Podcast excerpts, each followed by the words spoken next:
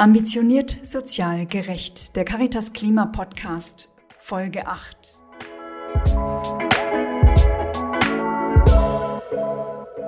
Hallo und herzlich willkommen heute zur achten Folge des Caritas Klima Podcasts. Mein Name ist Martin Herzeg. Ich bin Referent beim Deutschen Caritas Verband und äh, ausgebildeter Journalist und Redakteur. Und ja, ich darf diesen schönen Klimapodcast moderieren. Ja, worum geht's heute? Heute will ich mich mit einer Expertin unterhalten, nämlich mit Katharina von Braunzweig. Sie ist Psychologin und Psychotherapeutin und sie ist die Sprecherin der Bewegung Psychologists Psychologists for Future. Jetzt habe ich es. Ja, sie wird uns so ein bisschen erklären, ähm, ähm, ob es den Begriff Klimaangst überhaupt gibt und warum wir uns mit der Verarbeitung der Klimakrise, äh, mit der psychischen Verarbeitung da ähm, nicht immer so ganz leicht tun. Aber bevor es losgeht, es ist viel passiert in den letzten Wochen. Wir hatten eine Weltklimakonferenz in Glasgow.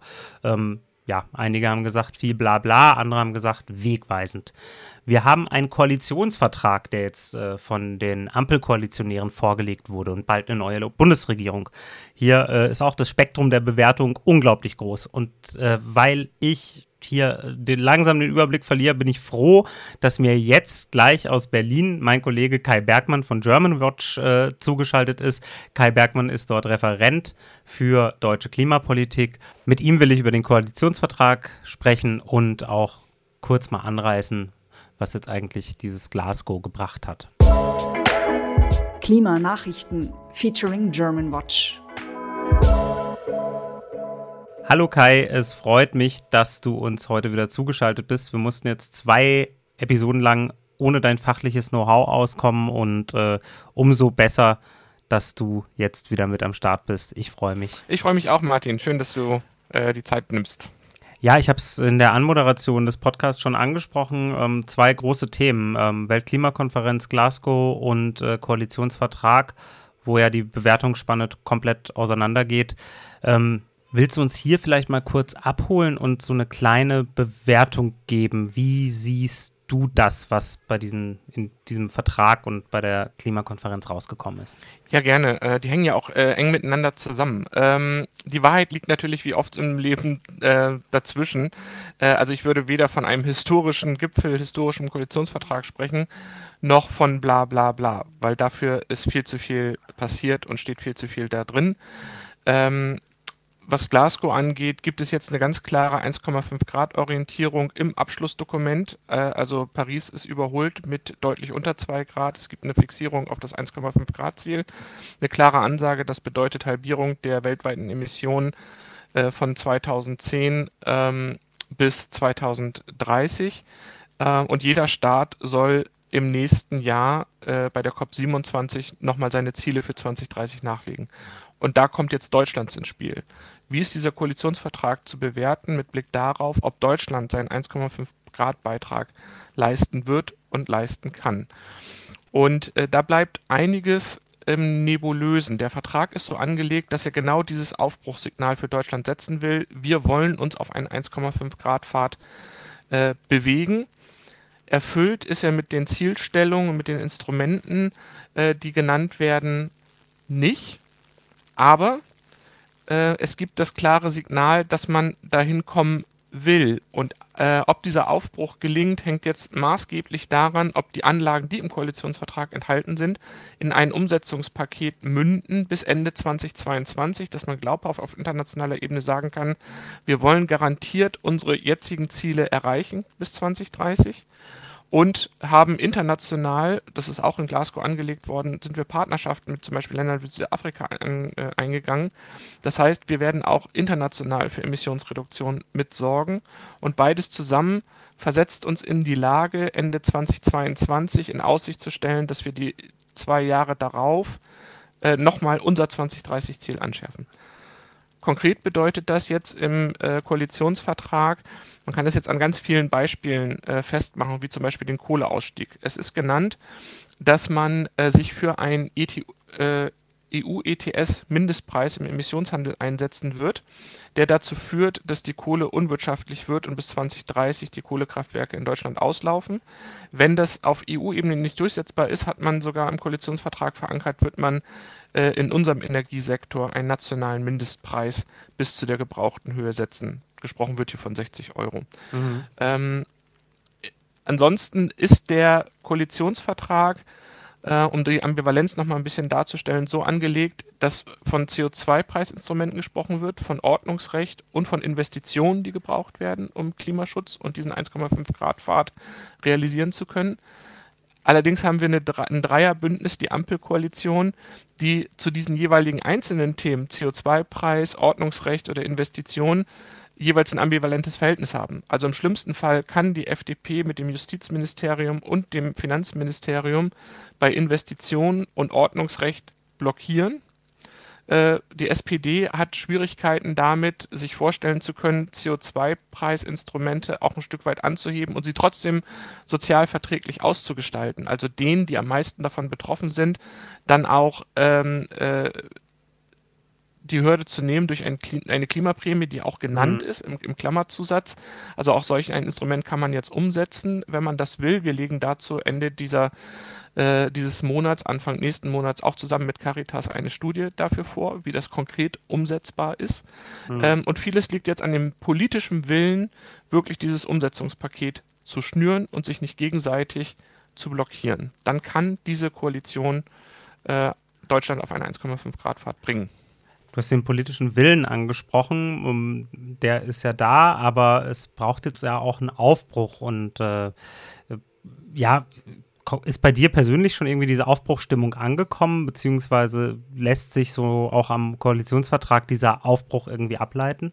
Ja, sehr schöne Frage, weil äh, auch da kann man ja sehr schön diese schillernde Ambivalenz sehen. Also äh, wie diese Koalitionsgespräche geführt worden sind, ist ja aus Sicht der politischen Entscheider vorbildlich. Also die Kommunikationsstrategie wir sagen eine ganze Zeit lang nichts, sondern wir bestimmen den Zeitpunkt, wo wir Dinge nach außen hin sagen. Und es gibt nicht diese Durchstecherei.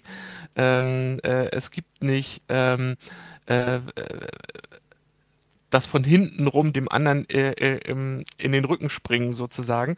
Das hat ja vorbildlich funktioniert. Und eine Regierung, die in diesem Stil kooperativ äh, mit harten Verhandlungen, aber wir versuchen einen Kompromiss zu machen, finde ich, ist, ist beispielslos. Also so muss Demokratie ja funktionieren zwischen so unterschiedlichen äh, Parteien und äh, auch Ideologien, die sie ein Stück weit in sich tragen. Mhm. Äh, andererseits darf man sich natürlich nichts vormachen. Politik ist ein Machtgeschäft und ähm, das haben sie aber auch durchscheinen lassen immer mal wieder. Äh, der Weg dorthin zu diesem Ergebnis war trotzdem hart. Also die Verhandlungen, das, äh, ich glaube, Lindner hat das gestern einmal gesagt, äh, so, so äh, wenig wie nach außen hin gedrungen ist und wie konsequent wir da waren, so mhm. konsequent haben wir aber auch gefeitet äh, im Innenkampf, bis dieses Ergebnis zustande kommt. Das macht mich ein Stück weit hoffnungsfroh, wenn man sich diesen Geist der Zusammenarbeit erhalten kann und sagt, wir werden bei der Abstimmung in diesem Umsetzungspaket, ich habe gerade auf diese drei Instrumente verwiesen, immer einen Kompromiss finden, der aber alle Teile ein Stück weit mitnimmt äh, und nicht eine Totalblockade macht. Mhm. Ähm, das könnte gelingen, wenn man sich diesen Geist der Verhandlungsmoral äh, sozusagen bewahrt in einer Regierung. Letzte Frage, du hast gerade angesprochen, sich nicht gegenseitig blockieren wird wichtig sein, aber die neue Regierung wird auch unmittelbar in eine neue Corona-Krise wieder reingeworfen und muss erstmal wieder im Krisenmodus funktionieren. Ähm, wie schätzt du die Gefahr ein, dass das dazu führt, dass Maßnahmen irgendwie nicht in Gang kommen oder vielleicht erstmal auf die lange Bank geschoben werden?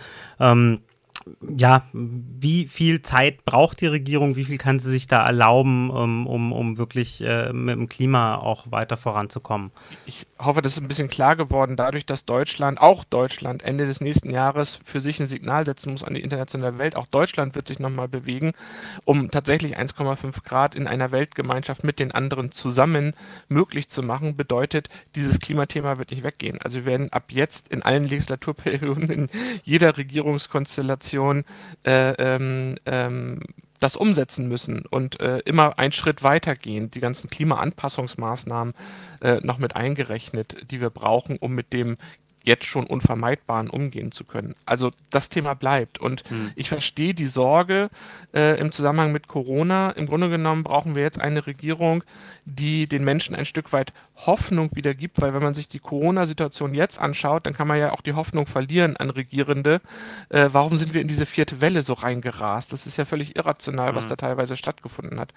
Und äh, insofern muss sich die Regierung jetzt im doppelten Sinne beweisen, also dieses Vertrauen wieder zurückgewinnen und das kann sie, indem sie das, was sie jetzt versprochen hat im Klimabereich, tatsächlich auch umsetzt und sich nicht blockiert und möglichst, so wie die Themen jetzt aufgeteilt sind zwischen den Ministerien, eine, ein, einen guten Ausweg in der Corona-Krise und einen guten Ausweg in der Klimakrise sozusagen parallel organisieren. Das ist äh, harte Arbeit ähm, und das ist hm. nicht einfach für, für eine Regierung. Hm, ja, vielleicht ein bisschen, man hat zwar eine Mehrheit im Bundestag, aber eigentlich muss man regieren wie eine Minderheitsregierung, also immer wieder Kompromisse finden. Und umso wichtiger, letzter Satz, braucht es die Bevölkerung dafür. Hm. Also die Regierung kann nur so gut sein, wie sie Rückhalt in der Bevölkerung hat. Und die Bevölkerung und auch die Zivilgesellschaft, wir werden den Druck nicht von dieser Regierung lassen in beiden Fragen, hm. äh, Corona, wir aber als Umweltverband vor allen Dingen in der Klimakrise, äh, äh, zu zeigen, die Bevölkerung will das. Ja, dann also können wir mal gespannt sein und ja, vielleicht geben wir einfach mal der neuen Regierung so ein bisschen Vertrauensvorschuss mit auf den Weg. Die haben es wahrscheinlich jetzt erstmal schwer genug und äh, zu starten. Ja, und dann können wir vielleicht schon bald äh, uns wieder zusammensetzen und mal schauen, ob wir schon ans ein oder andere Thema, was im Koalitionsvertrag angesprochen ist, ein Häkchen dran machen können. Ich freue mich drauf, Martin. Wir schauen mal. Ich mich auch. Dann liebe Grüße nach Berlin und ähm, bis bald. Tschüss. Liebe Grüße zurück. Tschüss.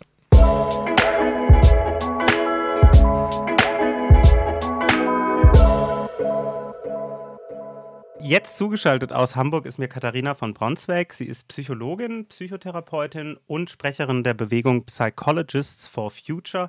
Und ähm, ja, äh, ich freue mich, dass sie Zeit gefunden hat. Guten Tag. Hallo, es freut mich da zu sein. Dankeschön. Ähm, zum Einstieg eine Frage, die wir schon ganz vielen Gästen bei uns gestellt haben, nämlich die Frage nach dem persönlichen Kipppunkt äh, beim Thema Klimaschutz. Also gab es irgendwann mal im Leben ein Erlebnis, Ereignis, äh, irgendwas, was einem die Augen geöffnet hat und ähm, wo sie sagen, okay, hier, jetzt habe ich mich intensiver angefangen mit dem Thema zu beschäftigen? Oder war es ein schleichender Prozess? Ich würde sagen, es waren viele kleine Momente. Also natürlich, als ich mich in der Schule damit beschäftigt habe, hat mir das schon auch Angst gemacht, aber da bin ich jetzt nicht Aktivistin geworden. Ähm, ich habe mich eigentlich mehr über den Tierschutz, würde ich sagen, angenähert, habe da diverse Newsletter gelesen und vor der Klimakonferenz in Kopenhagen 2009 war ich bei der Weltpremiere von The Age of Stupid. Die wurde weltweit gleichzeitig in verschiedensten Kinos gestreamt. Ich war damals in Düsseldorf im Kino, habe mir den Film angeguckt und war eigentlich so ganz selbstzufrieden, weil ich dachte, na ja, ich esse ja schon vegetarisch und ich habe meine Ökostrom-Check alles erledigt. Und dann war ich gerade so im Rausgehen und äh, hörte, wie eine Ehrenamtliche von Greenpeace zu jemand anders sagte, naja, es reicht ja nicht, das eigene Leben zu verändern, man muss ja auch andere Menschen davon überzeugen. Und dann bin ich wirklich wie angewurzelt stehen geblieben und habe gedacht, Mist, sie hat mich ertappt. und dann habe ich gefragt, was kann ich tun? Okay. Und seitdem bin ich im Klimaschutz mhm. aktiv. Okay. Ja, cool. Ähm, vielleicht zum Einstieg ähm, so eine ganz allgemeine Frage. Ähm, welchen Einfluss hat denn der Klimawandel auf unsere Psyche? Mm, also das ist eigentlich eine Frage, die sehr komplex ist, weil es einfach verschiedene Ebenen gibt, auf denen die Klimakrise unsere Psyche beeinflusst. Erstens natürlich über die direkten Effekte, zum Beispiel durch Extremwetterereignisse, die ja traumatisierend sein können und im Sinne einer posttraumatischen Belastungsstörung oder anderer Traumafolgestörungen. Dann gibt es Einflüsse von Extremwetterereignissen auf die sonstigen Lebensumstände, die einfach belastend sein können. Also äh, Landwirtinnen, die wegen Dürren ihr Land nicht mehr richtig bedienen können und dementsprechend vielleicht sich einen anderen Job suchen müssen. Ähm, und dann gibt es, naja, sage ich mal, weichere Folgen, zum Beispiel die psychische Belastung dadurch, dass die Klimakrise ja körperliche Auswirkungen hat. Also äh, eine Zunahme an zum Beispiel Asthmaerkrankungen und, und ähm, Allergien, die wir jetzt schon sehen oder ähm, durch die Hitzetage. Und das alles müssen wir auf einer psychischen Ebene auch verarbeiten. Ähm, oder wenn jetzt jemand hier an Westnilfieber erkrankt, es gab tatsächlich letztens in Hamburg den ersten Fall von Westnilfieber, ähm, habe ich gelesen. Wie überträgt sich das? über eine über die Tigermücken. Ah, okay. die ja, die sind hier bei uns. ausbreiten. Bei uns in Freiburg äh, gehören die schon zum festen Programm, ja. Genau, und das ist ja auch belastend. Also wenn man diese Erkrankungen dann bekommt, das muss man ja auch irgendwie psychisch verarbeiten, dann ist es so, dass Hitze Menschen belastet, also nicht nur dadurch, dass sie körperlich belastend ist, sondern sie macht aggressiver, dadurch gibt es mehr gesellschaftliche Konflikte. Ähm, sie erhöht auch relativ gesichert ähm, in Studien nachgewiesen Suizidalitätsraten. Wie genau da der Zusammenhang ist, kann ich Ihnen nicht sagen, aber das Mhm. ist eben eine Erkenntnis, die wir haben. Sie hat auch Auswirkungen auf andere psychische Erkrankungen, vor allen Dingen hirnorganische Erkrankungen, also Schizophrenien, Demenzen, bipolare Störungen. Also da haben wir eine ganze Menge an Effekten einfach durch diese klimatischen Veränderungen. Und dann haben wir den ganzen Bereich, wie verarbeite ich eigentlich, dass wir uns in einer Dauerkrise befinden? Also wie gehe ich da emotional mit um? Und wie gehe ich auch damit um, dass wir eine riesige gesellschaftliche Transformation vor uns haben? Also ein Stück weit ist das ja eine doppelte Resilienzleistung, die wir als Menschen hier bringen müssen.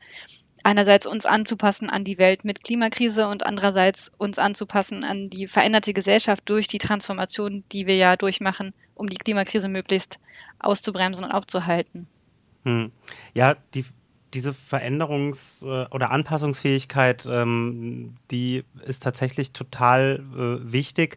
Ähm, jetzt ist es so, äh, Sie haben es ja gerade erwähnt, dass die meisten Menschen in Deutschland äh, durchaus äh, nicht Klimaleugner sind, sondern ähm, äh, den meisten Menschen ist bewusst, es gibt eine es gibt Klimawandel, er ist menschengemacht und wir steuern hier auf große Probleme zu. Ähm, wenn aber doch die große Mehrheit sich dessen bewusst ist, warum fällt es dann trotzdem so schwer, jetzt wirklich ins Handeln zu kommen und hier so wirklich ambitioniert nach vorne zu gehen? Äh, ist, es, äh, ist es zu abstrakt? Ist die Klimakrise zu abstrakt? Aber im Juli haben wir sie ja hier in Deutschland auch ganz nah erlebt. Also woran liegt's? Nee, ich glaube wirklich nicht mehr, dass es an Problembewusstsein scheitert, auch nicht an einem entsprechenden Gefahrenbewusstsein beim Großteil der Bevölkerung, sondern dass es hier eher um systemische Faktoren geht. Also einerseits den Einfluss sozialer Normen, der deutlich unterschätzt wird, immer wieder. Ähm, wir Menschen sind einfach soziale Wesen. Wir richten uns danach, was wir denken, was die Mehrheit tut. Und wenn die Mehrheit nicht handelt, dann handeln wir auch nicht, weil wir nicht der komische Ökospinner sein wollen, der davon abweicht.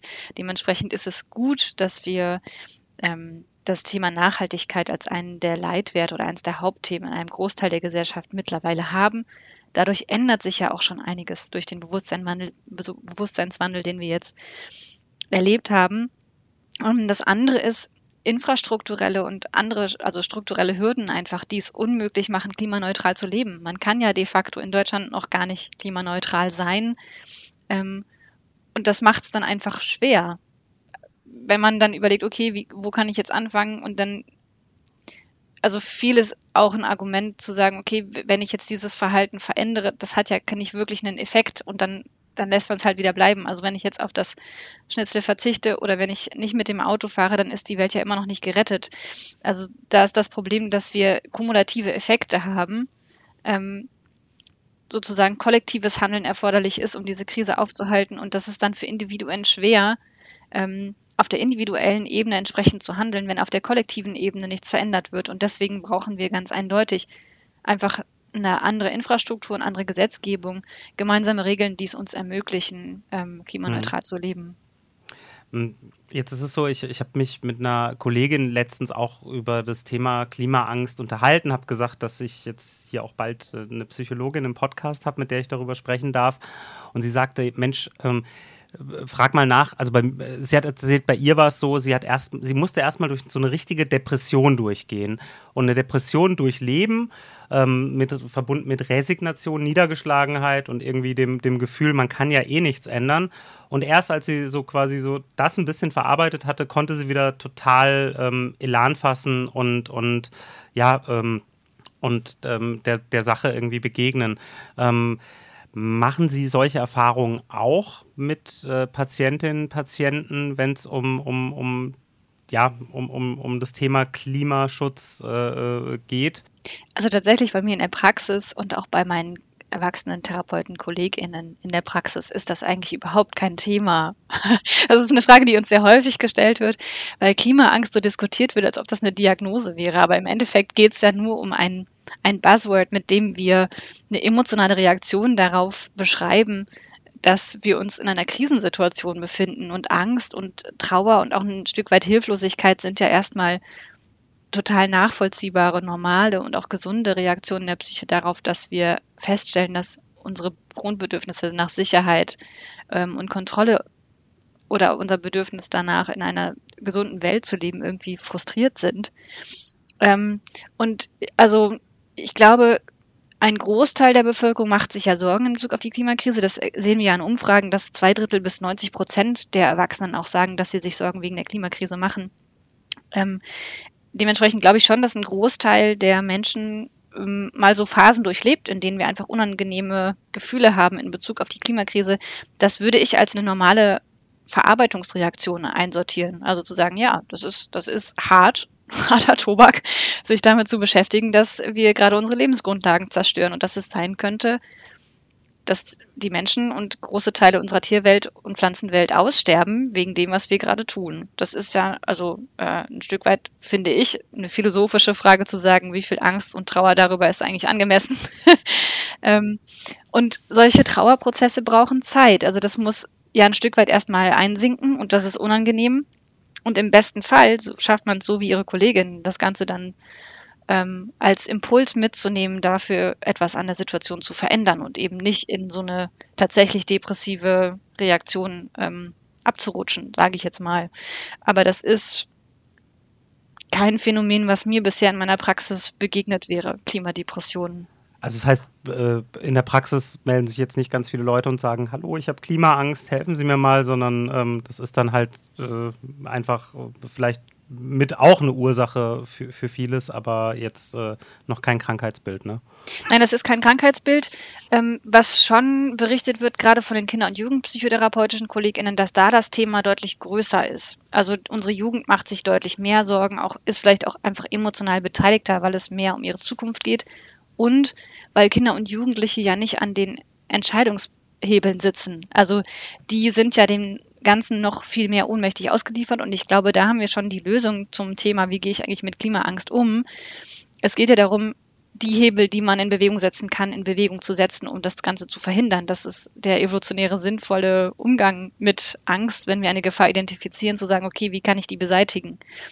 Und die Kinder und Jugendlichen haben wenig Handlungsspielraum, was das angeht, sind da viele von uns Erwachsenen abhängig. Natürlich können sie ihre Proteste organisieren, das tun sie ja auch sehr erfolgreich. Ähm, aber am Ende entscheidet eben die Politik und die ArbeitnehmerInnen in der Wirtschaft darüber, wie die Zukunft dieser Generation aussieht. Jetzt habe ich ähm, ähm, einige ähm, Studienergebnisse auch gelesen, die sagen, dass gerade so dieser, dieser Zukunftsoptimismus, äh, äh, zumindest, ich bin Jahrgang 85 oder auch noch bei, bei, bei älteren Leuten als mir, doch noch deutlich größer war und dass dieser Optimismus in eine, in eine, gute Zukunft zurückgegangen ist, ist ja ganz klar. Wir leben aktuell in einer pandemischen äh, Krisensituation. Äh, die Klimakrise ist allgegenwärtig und wird sich versch verschärfen. Was muss man denn tun, ähm, um, um vielleicht jetzt den Kindern, Jugendlichen eine Zuversicht wieder in die Zukunft zu gewinnen? Also wenn ich jetzt zum Beispiel äh, merke, mein Kind ist mega Depri zu Hause ähm, und, und macht sich die ganze Zeit Sorgen über die Klimakrise, ja, direkt äh, zum nächsten, äh, die nächste Praxis aufsuchen oder ins Gespräch kommen? Gibt es da vielleicht so Tipps irgendwie aus der Praxis, wie, wie man dem begegnen kann? Also wie gesagt, ich glaube nicht, also außer das Kind äh, liegt depressiv im Bett, weint den ganzen Tag und geht nicht mehr zur Schule, dann handelt es sich um aus eine ausgewachsene Depression, dann würde ich definitiv Psychotherapie empfehlen, aber ähm, wenn Ihr Kind zu Ihnen kommt und sagt, ich mache mir Sorgen wegen der Klimakrise, ist das erstmal ein gutes Zeichen. Ein gutes Zeichen für die Beziehung, die zwischen ihnen beiden besteht. Das ist ja ein Vertrauensbeweis, mit jemandem über so unangenehme Gefühle zu sprechen. Das ist ja eher untypisch in unserer Gesellschaft, dass man unangenehme Gefühle anspricht. Ähm, und dann ist es wichtig, eben zu gucken, okay, was was würde dir jetzt helfen? Häufig hilft einfach schon nur mit jemandem darüber zu sprechen und sich verstanden zu fühlen und ähm, in, in diesen Gefühlen und Sorgen angenommen zu sein. Also einfach nur zuhören kann schon hilfreich sein. Das ist auch was, was wir als Erfahrung machen mit den Gesprächskreisen, die wir anbieten, jetzt nicht nur für Kinder und Jugendliche, sondern auch für Erwachsene, dass wenn man sich mit Gleichgesinnten austauscht und sich nicht mehr so wie so ein Alien fühlt, was irgendwie komische Gefühle hat als einziger gefühlt, ähm, dann geht es den Menschen schon besser. Und dann kann daraus auch eine Energie erwachsen dafür, zu schauen, welche Lösung es denn eigentlich gibt. Und dann würde ich sozusagen als nächsten Schritt empfehlen zu gucken, okay, wo ist denn mein Wirkbereich? Wo kann ich was tun?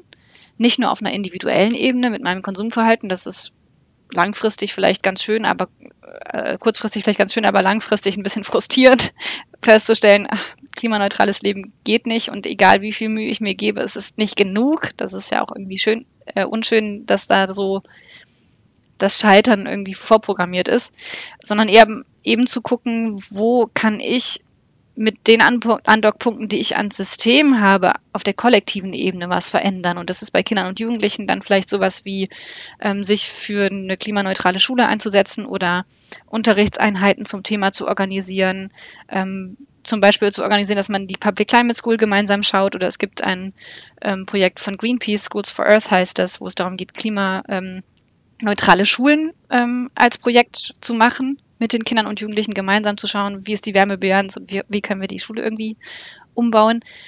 Ähm, oder eben Klimaengagement bei den Fridays for Future. ähm, da sozusagen dann auch, und das ist ja unglaublich, was die da leisten. Also ähm, es ist ja, mehr als nur ab und zu freitags auf die Straße zu gehen. Absolut. Also die gehen ja mit PolitikerInnen in Gespräche, die bereiten dann die, die entsprechenden Statements vor, die gehen in Gespräche mit WirtschaftsentscheiderInnen, also die machen ja richtig Lobbyarbeit, ähm, wissenschaftlich informiert durch die Scientists for Future. Die haben ja auch äh, Studien in Auftrag gegeben jetzt für die, für die Bundesregierung, ähm, eine Machbarkeitsstudie, wie man Deutschland bis 2035 klimaneutral kriegen könnte und welche Gesetze es dafür braucht. Also die machen ja unglaubliche Arbeit.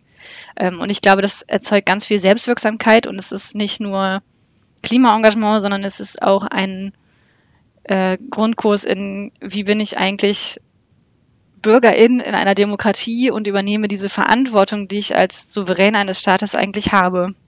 Was wir als Erwachsene, glaube ich, vielfach vergessen haben oder so weit enttäuscht worden sind, dass wir diese Verantwortung nicht mehr wahrnehmen. Oder dass es uns zumindest schwerfällt, ja. Ähm, ich habe vorhin schon mal angesprochen, was, was muss passieren, damit sich was ändert. Ähm, ähm, muss, es, muss, es muss die Klimakrise noch erlebbarer, noch drastischer sein? Ich habe den Juli, also die, die, die, die Extremwetterereignisse aus dem Juli in NRW, Rheinland-Pfalz kurz angesprochen. Ähm, ich habe damit da über das Thema schon mit mehreren Leuten gesprochen und immer wieder fällt diese, dieses, dieses, dieser englische Satz, There's no glory in prevention. Ähm, glauben Sie das auch? Ist das was, was auch, äh, ähm, ähm, was auch Auswirkungen auf die, auf die Psyche oder auf das Verarbeiten dieser Krise in unseren Köpfen hat? Wenn wir wissen, ähm, naja, wenn wir uns jetzt anstrengen, dann wird es nicht ganz so schlimm. Also mir fallen da verschiedene Sachen ein. Ich glaube, ein Problem ist, wenn man sich den Menschen als Individuum anschaut, dann ist unser Gehirn nicht bestmöglich ausgestattet dafür, mit so komplexen Problemen wie der Klimakrise umzugehen. Wir haben diverse Biases, die der Informationsverarbeitung im Weg stehen. Wir denken nicht objektiv, können wir gar nicht.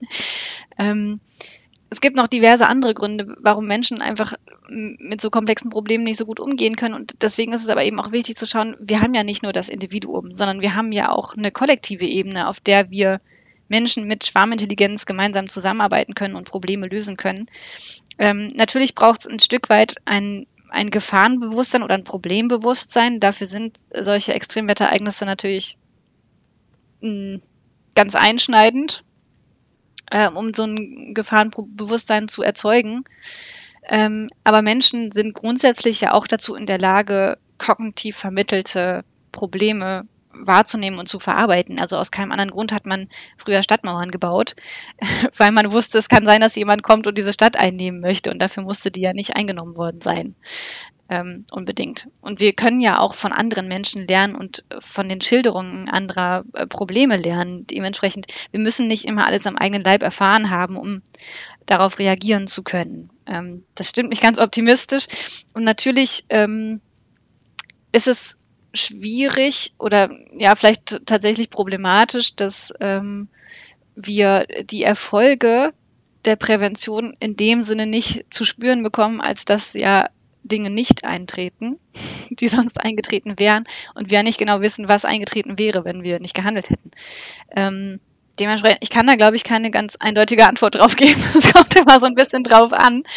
Ähm, Also grundsätzlich würde ich sagen, ja, wir Menschen können das. Wir, wir können Prävention machen und es gibt auch ähm, unterschiedliche Foki, sage ich jetzt mal. Manche Menschen brauchen mehr einen Prevention-Focus bei der Information im Sinne von ähm, eine Kommunikation darüber, was man verhindern möchte. Und ich meine, da gibt es ja auch schon wissenschaftliche Vorhersagen dazu, wie viel wahrscheinlicher bestimmte Extremwetterereignisse werden. Und das kann man sich dann ja schon ein Stück weit ausmalen.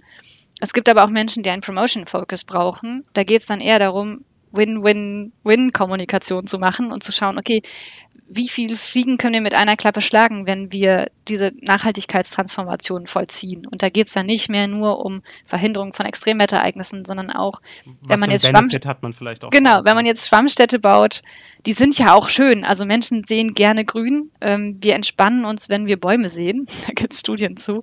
Ähm, Schwammstädte sind grüner, Schwammstädte sind von der Lebensqualität her einfach besser. Also wir, wenn wir anfangen, darüber zu sprechen, welche Vorteile Lösungen haben können, dann bringt uns das, glaube ich, mehr voran. Es gibt ja ganz viele Menschen, die wissen, dass es den Klimawandel gibt, der menschengemacht ist, aber es gibt auch, vielleicht gibt es auch eine Schnittmenge, ich weiß es nicht, ähnlich wie in der Pandemie, auch Menschen, die sagen, nö, gibt's nicht. Alles, alles stunken, erlogen, Verschwörungstheorien, äh, da mischt sich viel zusammen. Ähm, wie kann ich mit sowas umgehen? Ich glaube, dafür muss man erstmal verstanden haben, was Verschwörungsmentalität eigentlich bedeutet. Also Verschwörungsmentalität wird in der Psychologie als politische Einstellung ähm, einsortiert, nicht als psychische Störung. Das ist vielleicht schon mal wichtig. Also es ist sozusagen eine Art von extremem politischem Denken, ähm, die einerseits damit einhergeht, dass Menschen, die Verschwörungsmentalität zeigen, ten, also eine Tendenz haben, eher zum Beispiel in zufällig angeordneten Items auf einem Bildschirm Muster zu erkennen. Also die sind grundsätzlich jemand, die schneller Muster in etwas erkennen. Ähm, dann haben wir die Einsicht, dass das Menschen sind, die tendenziell ein etwas narzisstisches Bedürfnis haben, im Sinne von einer Anerkennung dafür oder dass sie etwas Besonderes sind, dieses Gefühl zu haben. Das, das zeigt sich ja dann auch in so Sätzen wie, ähm, dass sie etwas verstanden haben und sich damit über die Schlafschafen unserer Gesellschaft irgendwie ähm, abheben. Und ähm, man, also vor allen Dingen wichtig ist äh, das Thema eine gefühlte Kontrolllosigkeit oder ein Kontrollverlust auf einer systemischen Ebene, also ein Ohnmachtserleben gegenüber unserem System. Und das geht einher mit Misstrauen in Politik und Misstrauen gegenüber offiziellen Institutionen, in dem Fall auch Wissenschaft. Und dementsprechend ähm, sind für die wissenschaftliche Argumente oder offizielle Quellen, in denen PolitikerInnen etwas erklären, keine valide Quelle. Das heißt, wenn wir versuchen, auf einer faktischen Ebene dagegen zu argumentieren, dann sind das Informationen, die für die nicht relevant sind, weil die ihre eigenen Quellen haben, denen sie vertrauen, die keine offiziellen Quellen sind und auch nicht immer faktenbasiert. Ähm, da geht es also eher um dieses Gefühl von Ohnmacht auf einer systemischen Ebene und das ist das, wo ich sagen würde, wo man dann in solchen Gesprächen wenn der andere dafür offen ist, äh, eher einhaken kann, zu sagen, okay, ich merke, du bist ganz misstrauisch gegenüber dem, ähm, was Politik und Wissenschaft da so sagen, ähm, woher kommt das? Und dann sozusagen erstmal darüber zu sprechen, woher dieses Misstrauen eigentlich kommt und vielleicht auf der Gefühlsebene einzuhaken. Ähm, und auch da, es gibt ja nicht Menschen, die sind Verschwörungs, ähm, im Verschwör die sind, naja, es gibt keine Kategorien von wegen mhm. äh, nicht Verschwörungsmentalität oder ja Verschwörungsmentalität, sondern das ist ein Kontinuum. Ähm, also es gibt Menschen, die schon sehr weit in diesem Denken verankert sind, wo sich das sehr weit auch über verschiedenste Themenbereiche ausgebreitet hat und da wird es natürlich schwieriger, weil die dann sehr in diesen Argumentationsmustern ähm, festhängen, sage ich jetzt mhm. mal. Und es gibt Menschen, die noch so am Einstieg dahin sind. Und deswegen ist sowas wie eine Corona-Pandemie natürlich auch so schwierig. Also wenn Menschen darüber mhm. einsteigen in ähm, das kritische Denken gegenüber offiziellen Institutionen, was erstmal ja auch nichts Falsches ist, nee, nee, also ein Stück weit auch genug äh, kritisch genau. gegenüber der einen oder anderen politischen Entscheidung. Äh, ja. Dann kann halt das Problem sein, ja, dass sich das so ausbreitet im Denken mhm. und man da, da immer mehr reingerät. Deswegen wäre es halt gut, wenn man merkt, dass jemand in so eine Richtung sich entwickelt, möglichst früh ähm, das Gespräch zu suchen. Wenn jemand schon ganz tief drin ist, wird es einfach schwieriger, da wieder den Kontakt zu bekommen. Ähm, es gibt aber eine Beratungsstelle, die heißen Veritas. Ähm, die machen auch Beratung ähm, für Angehörige äh, von Menschen, die im dem Verschwörungsdenken sozusagen ähm, festhängen, ähm, wo man dann nochmal ein bisschen Tipps bekommen kann für den konkreten Fall, wie spreche ich denn jetzt mit dem Angehörigen, der Angehörigen, die ich da habe das große Problem ist ja auch der gesellschaftliche Zusammenhalt, weil wenn wir jetzt äh, eben sehen, dass ähm, die ähm, äh, Fridays for Future Bewegung mit ihren ganzen Gruppen auf der einen Seite, viele andere Akteure in der Gesellschaft irgendwie mit, mit, mit verschiedensten Argumenten irgendwie dieser Klimakrise begegnen, teilweise laut, teilweise radikal. Ähm, teilweise gibt es dann auch eine Gruppe von Leugnern ähm, oder, oder eine Aktivisten in die andere Richtung. Ähm, und ganz am Ende wird aber die Transformation, und da sind sich ja alle Experten irgendwie einig, nur gelingen, wenn wir das gemeinsam als Gesellschaft irgendwie wuppen. Ähm, ja, wie kann man dieses Auseinanderdriften der Gesellschaft äh, vielleicht verhindern? Mm, ja, also ich glaube, als Psychologists for Future ähm, in der unserer öffentlichen Kommunikation erreichen wir diese Menschen einfach gar nicht, weil wir nicht in deren Bubble auftauchen, in deren Discord-Channels oder Telegram-Channels oder so sind wir ja gar nicht unterwegs. Ähm, wenn ich jetzt zum Beispiel auf einer Demonstration äh, so jemand begegne, der dann rumpöbelt oder so, versuche ich schon mit denen zu sprechen. Und ich habe da auch wunderschöne Erfahrungen gemacht, also auch mit ähm, Menschen, die im politischen Spektrum auf der ganz anderen Seite sind als ich. Ähm, eben über das Gespräch darüber, dass die kritisch sind gegenüber der aktuellen Politik und ich gesagt habe, ja, ich auch, deswegen bin ich auf dieser Klimademo, weil ich gerade kritisch bin gegenüber der Politik, die wir haben und das war sozusagen dann der schon sehr weit gefasste, aber der Common Ground, den wir hatten ähm, mhm. und dann kann man schon sozusagen da einhaken. Ich würde jetzt nicht sagen, dass ich das Leben dieses Menschen in dem einen Gespräch verändert habe, aber ähm, das baut vielleicht so ein bisschen Vorbehalte darüber ab und erhöht vielleicht die Bereitschaft, wieder in den Dialog zu treten mit jemand anders aus der Klimabewegung, wann anders mal. Ähm, ich glaube aber, dass also auch gerade auf der politischen Ebene einfach wichtig ist, ähm, diese verschiedenen Bedarfe miteinander in Einklang zu bringen. Das Sinus-Institut ist ein soziologisches Forschungsinstitut, hat gerade seine neuen überarbeiteten äh, Sinusmilieus vorgestellt. Das ist eine Einteilung unserer Bevölkerung nach dem sozialen Status, der sozialen Lage, basierend auf Einkommen und Bildungsniveau und auf der anderen Dimension den Wertesets, die wir haben, von sehr traditionellen bis hin zu postmodernen Werten. Ähm, und da sieht man bei den gesellschaftlichen Leitmilieus, also die ein tendenziell höheres Bildungsniveau und ein höheres Einkommen haben, ähm, und den Milieus mit postmodernen Werten, dass für die Nachhaltigkeit keine Frage des Ob mehr ist, sondern des Wie. Ähm, die Antworten darauf sind je nach Milieu sehr unterschiedlich. Ähm, aber wir haben eine, die andere Hälfte der Gesellschaft, für die Nachhaltigkeit ein Reizthema ist. Also wo auch explizit in einigen Milieus die Ansage ist, wir sind gegen diesen Nachhaltigkeits-Mainstream mhm. und ähm, opponieren dagegen. Und man sieht da ganz eindeutig wirklich eine 50-50-Spaltung in unserer Gesellschaft. Und das finde ich sehr interessant und gleichzeitig beängstigend, ähm, diejenigen, die gegen Nachhaltigkeit sind, sind eher traditioneller von ihrem Werteset her und auch finanziell schlechter gestellt. Und darin zeigt sich ja, dass wir explizit soziale Fragen und Nachhaltigkeitsfragen unbedingt gemeinsam beantworten müssen. Das ist Intersektionalität, gelebte Intersektionalität in der Politik, die wir hier brauchen. Ähm, und mein Plädoyer ist eigentlich immer mehr Partizipation, mehr Zuhören. Ähm, als Politikerin komme ich nicht aus diesen Milieus und kann deren Lebensrealität gar nicht genau genug kennen, um zu wissen, was genau diese Menschen brauchen. Und ich bin ein riesiger Fan zum Beispiel des Klimabürgerrats, den äh, die Scientists for Future initiiert hatten, wo 160 repräsentativ für die deutsche Bevölkerung ausgewählte Menschen wissenschaftlich informiert Lösungen diskutiert und am Ende auch verabschiedet haben. Ähm, und da sieht man, dass Menschen aus allen gesellschaftlichen Milieus zu großen Einschnitten und Veränderungen bereit sind, wenn sie verstehen, wieso und wenn sie gehört werden und wenn ihre Anliegen mit beachtet werden. Und das ist was, was mir total Mut macht, ähm, wo ich hoffe, dass die Politik diese Aspekte mit aufgreift. Ja, das ist auch ein Thema, was uns als Caritas total beschäftigt, ähm, nämlich Soziales und Klimaschutz zusammenzubringen. Und wir sehen es ja gerade, wenn wir uns bei die Verursachung und die Betroffenheit der Klimakrise anschauen, ähm, wird sehr stark deutlich, dass die, die am wenigsten dazu beigetragen sind, einkommensschwache Haushalte, Menschen am Rand der Gesellschaft, das klassische Caritas-Klientel eigentlich, ähm, ja oftmals gar nicht so viel mit Klimaschutz und mit den ganzen Begrifflichkeiten des Klimaschutzes anfangen können.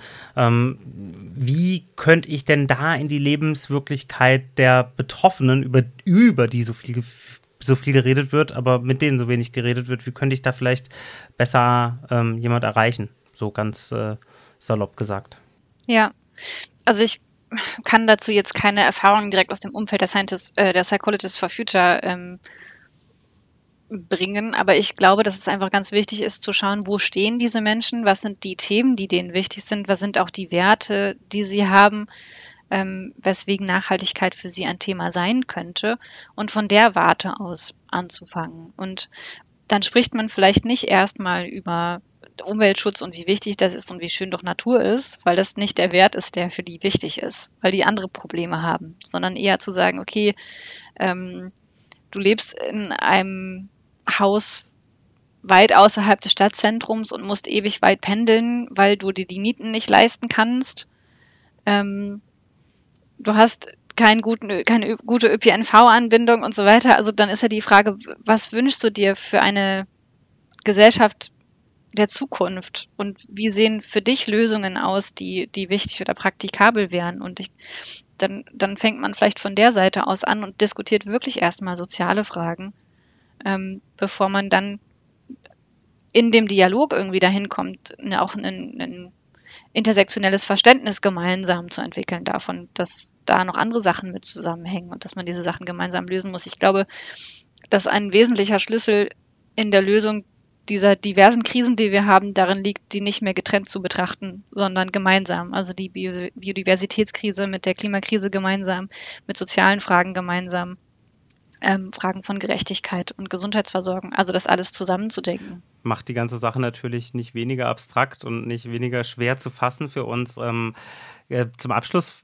vielleicht noch mm, ja, eine ne, ne, ne, ne persönliche Frage. Ähm, wir haben jetzt gerade, oder ja, ähm, auch den Wunsch will ich vielleicht rauskitzeln. Wir haben jetzt gerade ähm, vor wenigen Stunden eigentlich erst äh, zur Zeitpunkt der Aufzeichnung ähm, einen Koalitionsvertrag äh, ähm, ähm, ja, vorgelegt bekommen. Hat euch das gefallen, was darin steht? Wie, wie bewertet ihr den Koalitionsvertrag aus, aus, aus, aus eurer Sicht?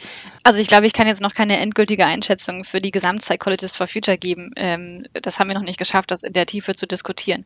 Es gibt ein paar positive Ansätze für die Weiterentwicklung der psychotherapeutischen Versorgung Versorgung in Deutschland. Auch was, wo bei mir noch ein bisschen Fragezeichen sind. Ähm, was ich sehr spannend fand, war der Aspekt, dass die psychiatrische Notfallversorgung gestärkt werden soll, was ja auch in Bezug auf die Klimakrise ganz relevant ist. Psychosoziale Notfallversorgung wird ja in Deutschland vor allen Dingen ehrenamtlich organisiert über die kirchlichen Träger und über die ähm, Rettungsdienste. Und das finde ich ein riesiges Manko, was behoben werden muss, dass äh, zum Beispiel bei Extremwetterereignissen wie jetzt im Ahrtal die psychosoziale Versorgung von Menschen vor Ort nach einer Katastrophe davon abhängt, dass Menschen Urlaub nehmen, dahin fahren, ihre Freizeit opfern. Ähm, also da brauchen wir definitiv eine andere Aufstellung, um, um unsere ähm, Krisennachsorge ähm, auf die Klimakrise einzustellen. Wir brauchen auch, und das ist auch etwas, was im Koalitionsvertrag genannt wurde, eine andere Bedarfsplanung. Also wenn Menschen wiederholt und häufiger durch die Klimakrise belastet werden und auch durch Extremwetterereignisse traumatisiert werden, dann brauchen wir nicht nur die Notfallversorgung in den ersten paar Tagen und Wochen nach so einem Ereignis, sondern auch langfristig mehr psychotherapeutische Angebote, auch für Menschen, die vulnerabler sind, äh, die aber weniger ähm, ja, für die Psychotherapie weniger erreichbar ist, Menschen mit ähm, anderem Sprachhintergrund, Menschen mit körperlichen Einschränkungen, die nicht in die Praxis kommen können, Kinder und Jugendliche, für die die Versorgung einfach noch schlechter ist. Und das fand ich auch positiv, dass das Thema Bedarfsplanung explizit für Kinder und Jugendliche auch nochmal ähm, da angesprochen wurde, ähm, was mir Hoffnung macht und wo wir natürlich dann bleiben müssen. In Bezug auf die Klimaaspekte, also 1,5 Grad konform sind wir noch nicht. Ein Stück weit hoffe ich einfach, dass ähm, dadurch, dass diese Transformation sich in Gang setzt und es auch soziale Kipppunkte gibt, ähm, Social Tipping Points, die Wandelbeschleuniger sind, ähm, dass so wie jetzt beim Kohleausstieg, der vorher bei 2038 lag, jetzt bei hoffentlich 2030 liegt, ähm, dass wir einfach dadurch, dass diese Transformation Fahrt aufnimmt, ähm, Synergieeffekte haben, die dazu führen, dass wir noch schneller zu den positiven Ergebnissen kommen, ähm, sodass wir vielleicht am Ende tatsächlich 2035 Klimaneutralität schaffen im Sinne der Klimagerechtigkeit. Das wäre schön. Mal sehen. Also wir werden es erleben. Genau, wir werden es erleben und werden natürlich genau hingucken, was auf politischer Ebene jetzt die nächsten Wochen, Monate passiert. Ähm, Gibt es denn noch mal äh, eine, eine Sache, die Sie vielleicht noch mal erwähnen und einbringen wollen, bevor wir hier unser Gespräch jetzt beenden? Also ich glaube, es ist wichtig, dass wir nicht immer nur auf die Politik schauen, sondern dass wir ein Stück weit, natürlich brauchen wir politische Entscheidungen, die Rahmenbedingungen vorgeben, die Wandel beschleunigen, die finanzielle Mittel bereitstellen, das will ich gar nicht in Frage stellen. Ähm, aber ich glaube, es ist ganz wichtig, dass wir als BürgerInnen in diesem Land auch verstehen, dass wir selber Gestaltungsspielraum haben und dass das nicht etwas ist, wo wir passiv zugucken, sondern etwas, wo wir aktiv gestalten können. Wir sind ja die Gesellschaft. Und es gibt ja verschiedenste Aktoren, Akteure in dieser Zivilgesellschaft, aber wir alle können ja auch in unserem beruflichen Kontext, ähm, im professionellen Bereich und auch im privaten ganz, ganz viel bewirken. Und ähm, das ist mir wichtig. Also, hm. dass wir politisch. Dass wir nicht immer nur denken, ja, sollen die mal machen, damit wir endlich klimaneutral werden, sondern wir, wir müssen es gemeinsam wuppen, sonst wuppt es keiner, ne? Absolut. Gut, ähm, dann ähm, werden wir jetzt gemeinsam wuppen. Und ähm, ja, vielen, vielen Dank, äh, Frau von Braunzweig, für das Gespräch. Äh, liebe Grüße nach Hamburg und ähm, genau, ähm, bis bald. Sehr gerne. Vielen Dank. Tschüss. Tschüss.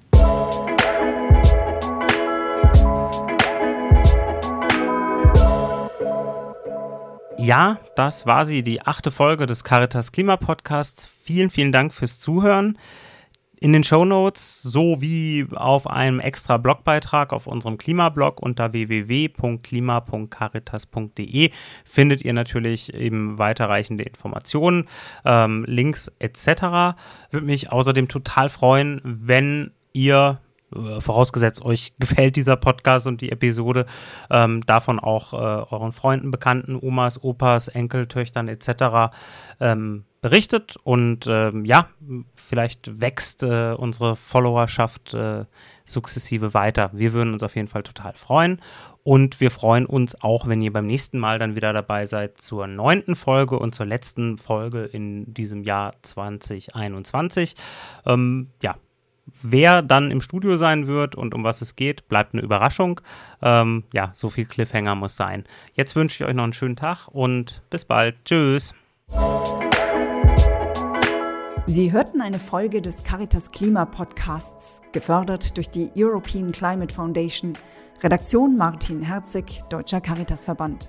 Mehr Infos unter klima.caritas.de.